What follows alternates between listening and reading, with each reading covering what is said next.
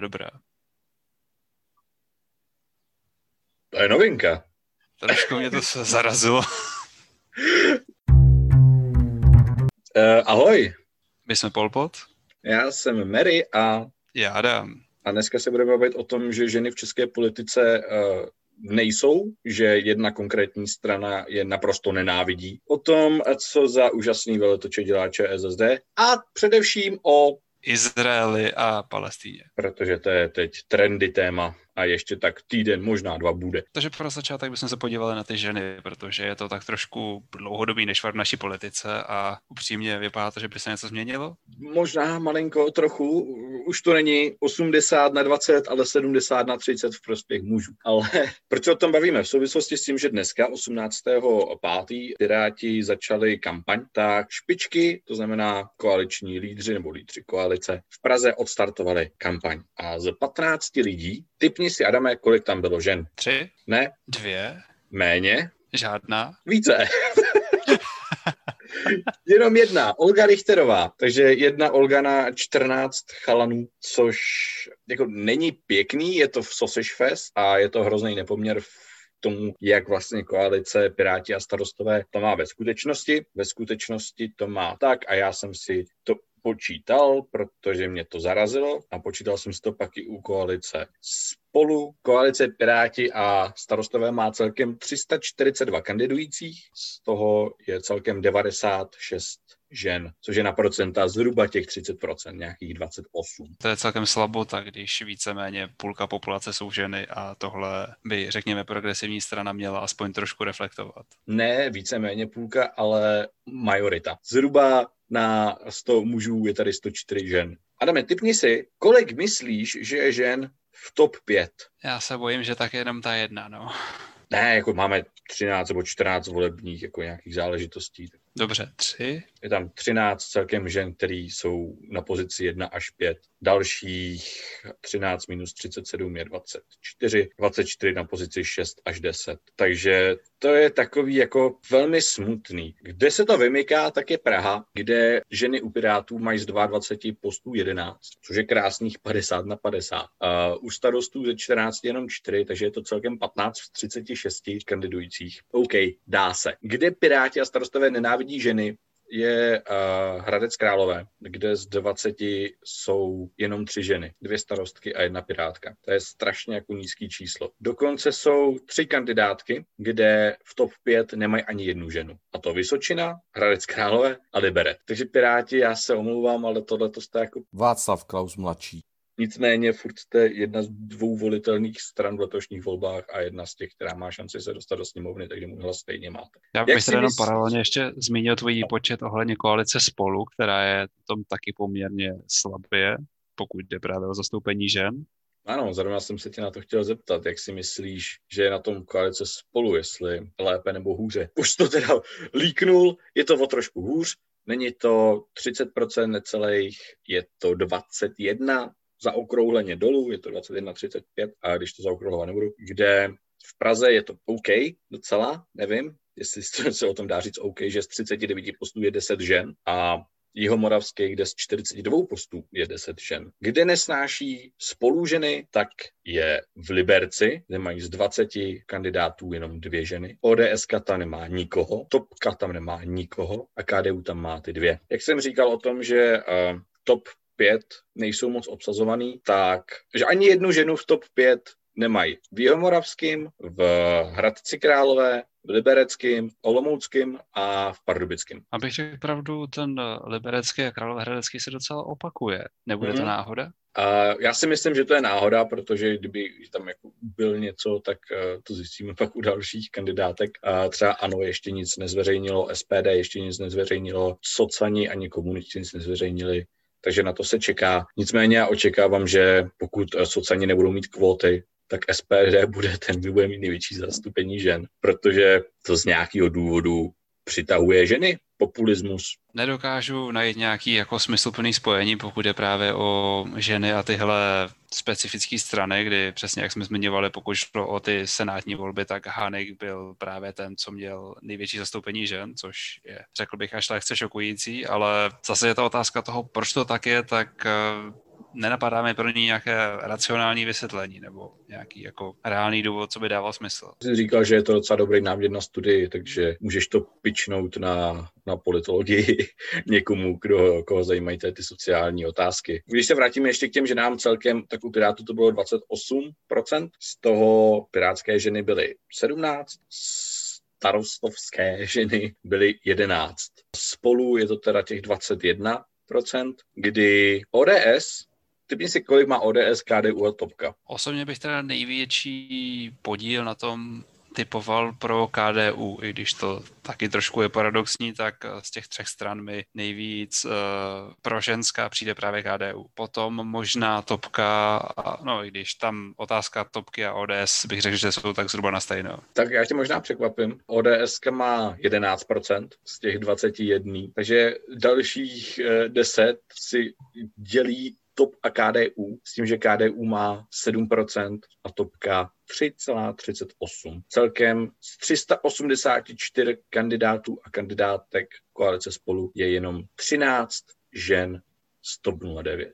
Je to potvrzený, TOP 09 nesnáší ženy. S tím budeme dělat předsedu, to dává ještě větší smysl. Ano, já si myslím, že je to opravdu tak, že oni to všechno chtějí utáhnout, přestože tam mají Markétu a mladý, přestože tam mají Ferryho. Prostě, OK, ale zcela upřímně, jako kdo tě napadá teď z hlavy a o kom víš 100%, že kandiduje do poslanecké sněmovny z těch profláklých jako ksichtů za Topku?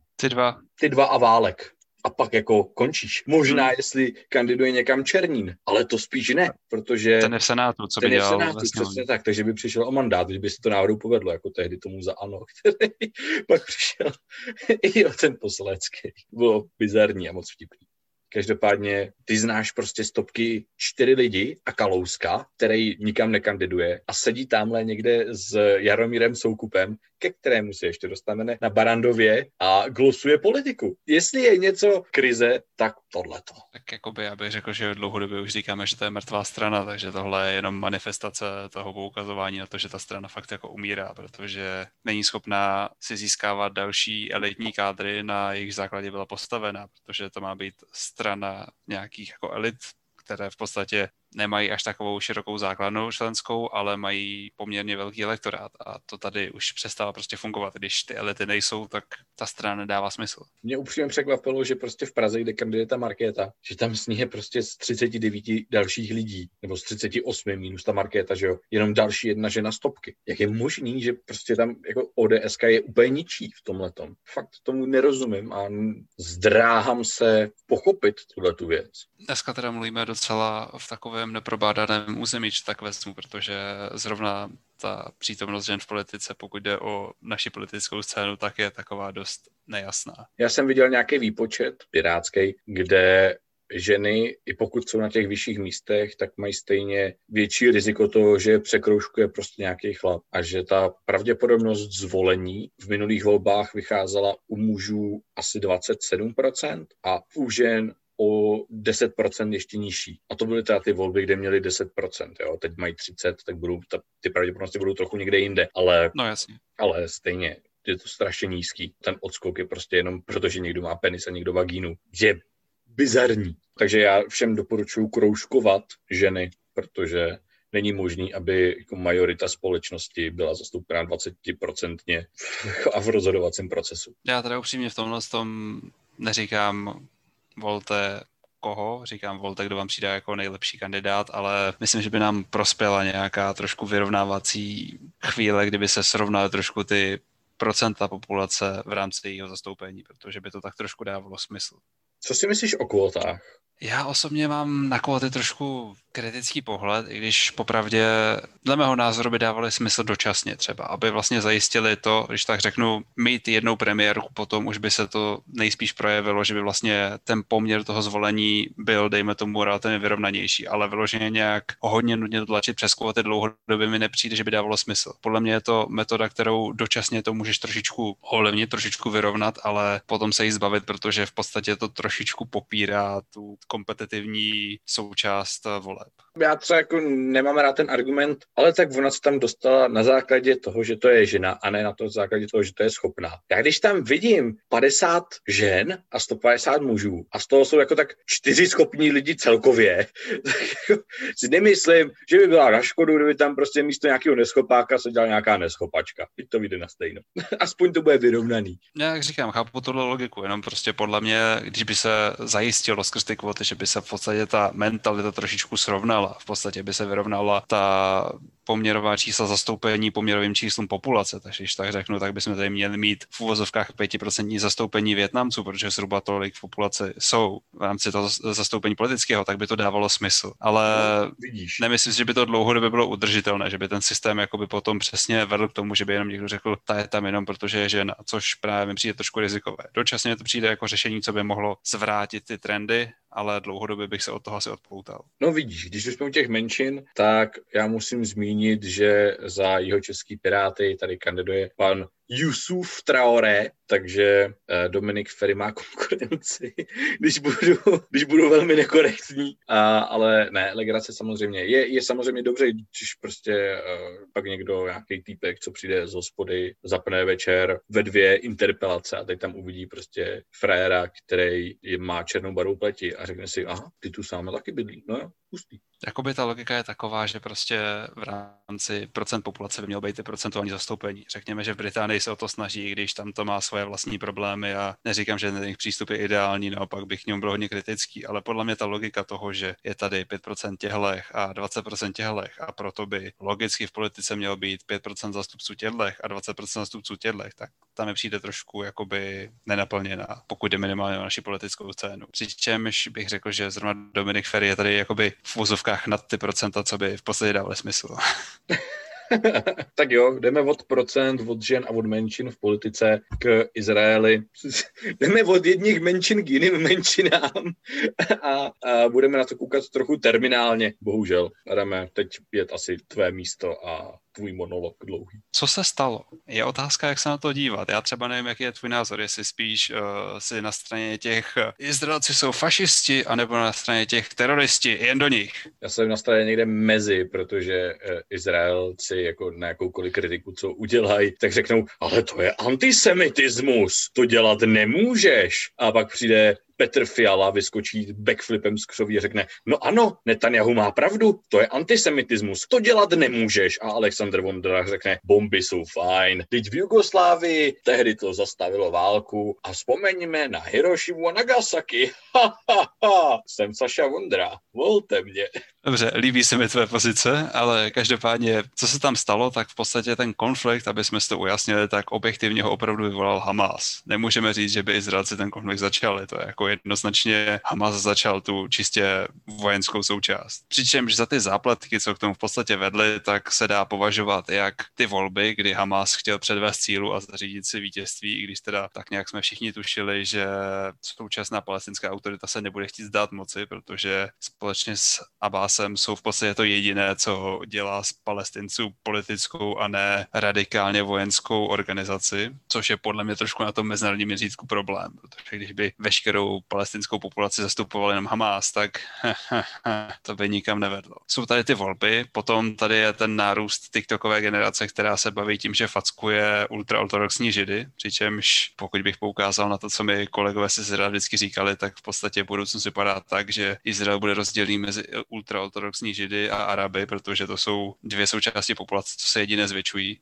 Nice. Oni mají vlastně takový svůj great replacement teorii, což je docela komický, když právě Čáci z USA to svalují na Židy a potom Izraelci sami mají prostě takovouhle teorii. Je trošku konspirační, ale vlastně něco na tom bude. Když už jsme u té Ameriky, tak je vlastně obrovský shift mezi tím, jak nekriticky se k Izraeli stavili v podstatě všichni ještě nedávno a najednou jako ty levicoví intelektuálové mají takovou sílu a pravice není tak schopná se jako rozhodnout, nebo nevím, a tak jako říkat, hele, to, co tam jako Židí dělají Palestincům, tak jako není úplně dobrý, jo. Teď jsem koukal, byl to ten britský novinář, který v Americe dělá TV show, jak se jmenuje, John Oliver. Je to John Oliver? John Oliver. Mm-hmm. tak asi můžeme u něj říct, že to je ten levicový intelektuál, maybe. Myslím, z našich pozic by byl to jako někde v topce, ale spousta lidí by o topce řekla, že to je levice. Každopádně on mluvil o apartheidu, což jako je velmi silné slovo v souvislosti s Izraelem a Židy. Já takhle, v tomhle je ta pozice docela problematická, protože sice je pravda, že Izraelci se staví k tomu, že ty území, co opustili, víceméně obhnali zdí a doufají, že to, co je za tou zdí, se jich moc už netýká. To je teda zrovna případ Pásma Gazy, kdy v podstatě Pásmo Gazy je obehnané zdmi ze všech stran, a to včetně egyptské hranice, a ze strany moře je konstantní námořní hlídka, která hlídá, aby nikdo neopustil prostě to území, což působí to trošku jako vězeňský stát spíš než jako cokoliv jiného, ale aspoň mají kontrolu sami nad sebou, somewhat. Ten argument apartheidu je problémový sám o sobě, ale je pravda, že přístup Izraelců k těm všem problémům, že kolem toho jenom obehnají zdi a budou doufat, že se jich to už potom netýká, tak není ideální taky. Jinak já jsem teď koukal, nebo nekoukal, četl jsem nějaký článek, tam se zase mluvilo o očkovacím apartheidu, že si bohatý země nechávají očkovat a nedostává se pak jako těm, co jsou v podstatě jako na listině za to, až jako skončí to v Brazílii a skončí to v Indii, tak to půjde prostě do Afriky, že jo? A tam to sejme další miliardu lidí a toho budou zase x mutací. To je jenom prostě na základě toho, že si to vlastně jakoby Evropa a jako Západ sosní pro sebe. Proto Biden vydal to, že zrušil, ale uvolnil patenty na výrobu Pfizeru a Moderny. Jo? Jsou to tyhle ty dvě? Není to Pfizer a Johnson Johnson? No to je jedno. Prostě nějakých dvou vakcín. To je fuk. Vlastně my z Evropy to tady sledujeme takovým jako zvláštním, protože my jsme to neudělali. Merkelová má zase jiný postoj v čele s Uršulou von der Leyen a Evropskou unii, že by bylo dobrý napustit obrovský peníze do toho, aby se to tady vyvíjelo a pak jim to dát zdarma. Což v nějakým krátkodobým a střednědobým měřítku je ta lepší varianta. V tom dlouhodobým je to uvolnit, nechat, jestli tam prostě postavit nějaký, dá se o tom mluvit jako o fabrice, když to vyrábí lék. Asi ne, jo? Můžeš to nazvat fabrikou. Prostě postavit fabriky na manufaktury, na vakcíny a zaměstnat tam děti. Já jenom teda trošku jsme se odpoutali od toho Izraela, a tohle je spíš geopolitická hra, protože Čína a Rusko se dlouhodobě snažili své vakcíny využívat v diplomaci a rvali je do třetího světa, což Amerika a Evropa prostě nezvládaly. A upřímně hodně jsme tam sledovali nějaký ten shift popularity v rámci One Belt, One Road a podobných iniciativ. Jasně. Já jsem rád, že do toho skočil. Prostě teď apartheid, to slovo jako lítá všude kolem. Nedá se tomu vyhnout od vakcín přes Židy až k skutečnému apartheidu. No každopádně, abych uzavřel ten Izrael, tak v podstatě Hamas dál eskaloval, kdy tam přesně, jak jsem říkal, TikToková generace mlátila ultraortodoxní Židy a kdy tam v podstatě došlo k menším nepokojům v ulicích Izraele, což v podstatě by se dalo popsat jako střed izraelských pravičáků a arabských levičáků. Zní to trošku divně, ale v podstatě tohle byla ta logika, která zatím stála. No a Hamas se toho pochopitelně chytil, protože, jak říkám, potřebovali předvést cílu a protože je tak trošku opouštěla popularita v těch ostatních arabských zemích, protože na ně všichni hážou trošku bobek, tak začali sypat rakety na Izrael. A protože už trošku chápou, že ten obranný systém už toho hodně zvládne, tak zkusili ho prostě přetížit, protože to je metoda, která funguje jak na internetu, tak právě v protiletecké nebo protiraketové obraně. Takže posílali rakety po salvách a existuje z toho spousta nádherných fotek a videí, kdy opravdu jako obloha je zasypaná těma protiraketama, což vypadá moc hezky, teda jako není to stranda, no rozhodně bych tam nechtěl být, ale ta fotka je opravdu jako vzhledná esteticky. No a každopádně, co se dělo, tak je první úder ze strany Palestinců, následné nálety ze strany Izraelců, opět rakety ze strany Palestinců a tak dále. Zajímavějším aspektem byly okolní státy, kdy ze Sýrie, kde Asadova vláda tak nějak do toho moc nechce strkat prsty, protože Izrael tam dlouhodobě bombarduje jejich podporovatele, tak vyšly tam asi 3 rakety, tak jako aby se neřeklo. A kdyby to samé... Sýrie má svých problémů dost. Přesně tak, ale tak nějak jako chtěli naznačit, že vlastně úplně jedno jim to není, takže 3 rakety, jako aby bylo vidět, že něco dělají, a to samé vlastně zešlo i z Jordánska. Kecám, jo, z Libanonu zešlo ještě pár raket. V podstatě ta situace arabského světa byla taková, že všichni tak nějak jako řekli, že Izraelci to dělat můžou a že tak jako do toho moc nikdo strkat prsty nebude, včetně Saudské Arábie, která tak nějak obtížně se pořádává dohromady s Izraelem, protože jim jde o technologie a podporu ve regionálním střetu s Iránem, přičemž tak nějak to vypadá, že Hamas a v podstatě i všichni ostatní Palestinci jsou tam tak trošku v tom sami a že Izraelci v podstatě mají docela otevřené ruce, protože krom nějakých skřeků a vzruchů na sociálních sítích, tak Araby palestinská otázka už moc nezajímá. No a jako z mýho pohledu jedna z těch nejhorších věcí, co se tam stala, kromě samozřejmě toho, že tam jsou škody na lidských životech, to je hrozný to říct, takové škody, protože tam umírají lidi, tak je, že tam sundali, doslova srovnali se zemí obrovskou budovu, kde sídlila Al Jazeera, což je v úvozovkách nezávislá zpravodajská agentura, která nemohl bych říct, že je protiizraelská, spíše velmi propalestinská. Je to OK? Jednoduše řečeno, je čistě katarská. A jako podle toho se ví všechno ostatní. A agentura AP, Izraelci, to málem řekl Izraelité. Izraelci to srovnali se zemí s tím, že ale my si myslíme, že tam má sídlo Hamas. Dali jim prostě chvilku dopředu vědět, hej, tohle to prostě sestřelíme, poberte si saky paky a nejlépe ani to ne, protože to tam poletí fakt jako za chvilku a vypadněte, ať vás to nesejme. Což útok na jako nezávislá, ať už nezávislá nebo v úvozovkách nezávislá média, je prostě průser, kdekoliv, kdykoliv. Klidně se tam hlaďte, až se vyhladíte, ale... Václav Klaus mladší. Se do těch, který o tom jako chtějí informovat. Ne, pokud jde o ty média, tak mě přišla daleko zajímavější ta problematika toho, jak IDF se snaží trošku mást své oponenty skrz média, čímž totálně zabíjí svoji kredibilitu toho svého tiskového zřízení právě pro všechny světová média. Vlastně začalo to v Libanonu a teď se to opět projevilo tou v úvozovkách plánovanou pozemní operací, ke které vlastně nedošlo a mělo jít o zmatení. To mi přijde jako daleko zajímavější dynamika, než bombardovat žurnalisty. To v Sýrii jsme viděli spoustakrát. V podstatě, když bych tak řekl, tak dál se tím šíří taková ta averze k žurnalistice, protože když to tak řeknu ty žurnalisti tam běhají a jenom hledají záběry a dají jim o senzace a ne o vlastní životy, takže proč je nevzat s tou bombou taky, ale každopádně mě přijde zajímavější spíš tahle dynamika, té rostoucí nedůvěry médií vůči IDF.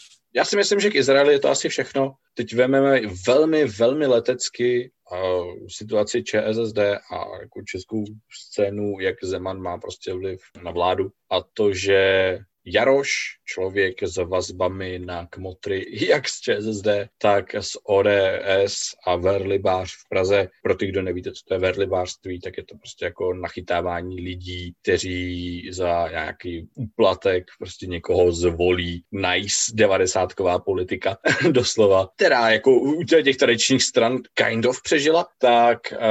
je náměstkem na zahraničí. Na vnitro se dostal Michal Hašek, což všichni víte. Teď se nově na zahraničí opět dostal Jan Kohout.